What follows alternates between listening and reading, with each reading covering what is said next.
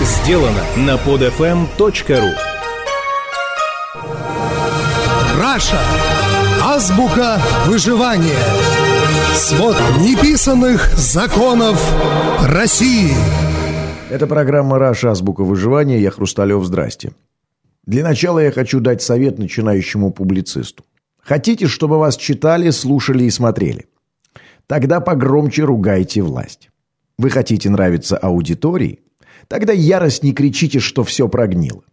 Вы хотите услышать народное «Ура»? Тогда смелее ругайте Путина. Сейчас это модно, сейчас это круто, сейчас это кул. Ну и, конечно же, наоборот, если не хотите развлечь публику, попытайтесь сделать серьезную попытку разобраться. Хотите народного остракизма? Расскажите про необходимость брать ответственность на себя.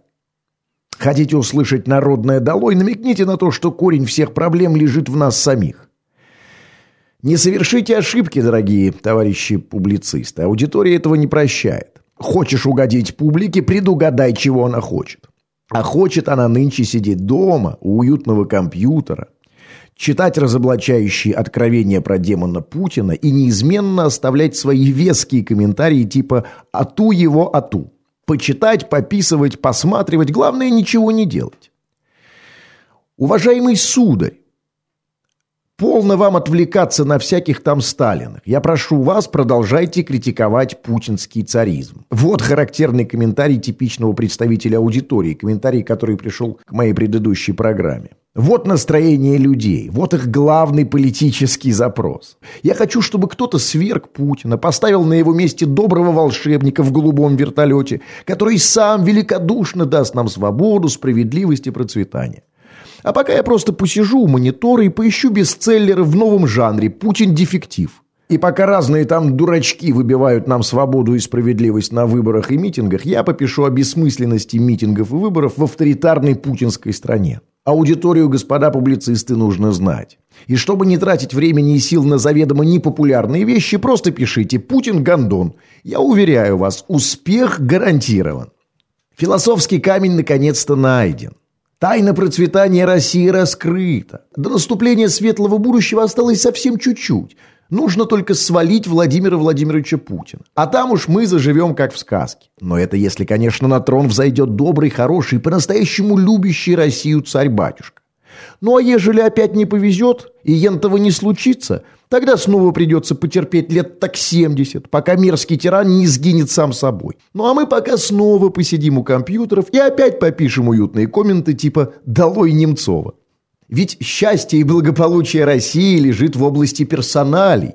Придет хороший барин, будет житуха, нет, не судьба. Добрый царь – вот главная национальная ставка в нашей традиционной исторической рулетке. И шансы, как всегда, у нас большие, 50 на 50. Нам ведь с вами не подходит путь нудных выборов, рутинного голосования, пошагового выстраивания страны, смысла, самих себя. Ведь все это скучно, долго и как-то не по-нашему, не правда ли? Нам бы сразу и в дамки. Либо пан, либо пропал. Ну а там уж если чё, так айда на революцию. Вообще, если мерить современную Россию нашей с вами излюбленной меркой «повезло, не повезло», то не будет большим преувеличением сказать, что у нас с вами просто замечательная власть.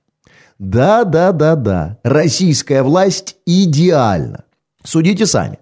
У нее никто ничего не просит, а она еще что-то кому-то дает.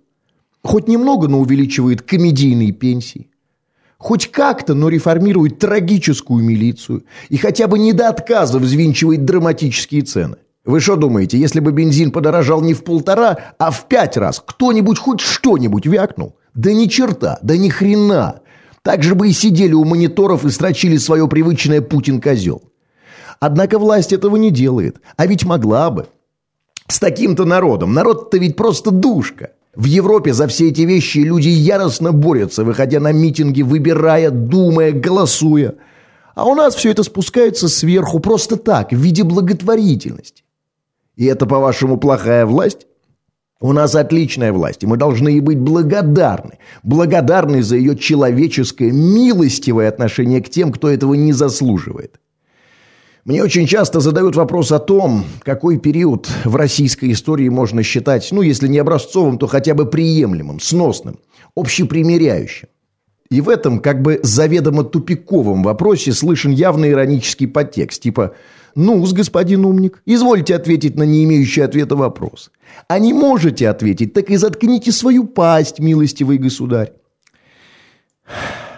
Я не скрою, это вопрос действительно сложный и, наверное, для нашей страны вообще краеугольный. Но вы не поверите, у меня есть на него ответ. Так вот, лучший но, разумеется, не идеальный период в российской истории, это нулевые. Это последние семь лет. Это то, как оно есть сейчас. Да, да, да, да. При всех проблемах, антагонизмах и недовольстве.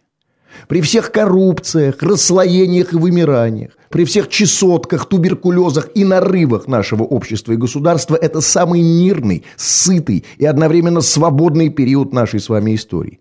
И как бы мы ни ненавидели свое настоящее, я убежден, что лучше, чем сейчас, в России никогда не было.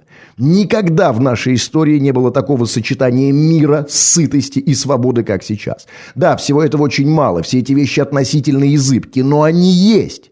И именно этот период нашей истории я смело называю лучшим. Я повторюсь, лучшим в сравнении с любым другим отрезком нашей драматической, страшной истории. Но, конечно же, далеко не идеальным. А вот чтобы он стал таковым или хотя бы на шажочек к нему приблизился, это уже зависит не от власти, не от доброго царя-батюшки, не от путемедов и медвепутов. Это зависит только от нас с вами. Как только мы с вами поймем, что никто, кроме нас самих, не сможет нас отмыть, причесать и выгладить, как только до нас дойдет, что свободу и благополучие нам никто не подарит, как только мы уясним, что все зависит не от доброго или злого царя, а от налаженного механизма его сменяемости, нами же и только нами, как только мы проснемся, договоримся и объединимся, ответ на вопрос о лучшем историческом периоде России отпадет сам собой. Пора просыпаться, дорогие товарищи и господа. Пора думать и выбирать. И слава богу, в нашей относительно мирной, сытой и свободной стране для этого есть все предпосылки.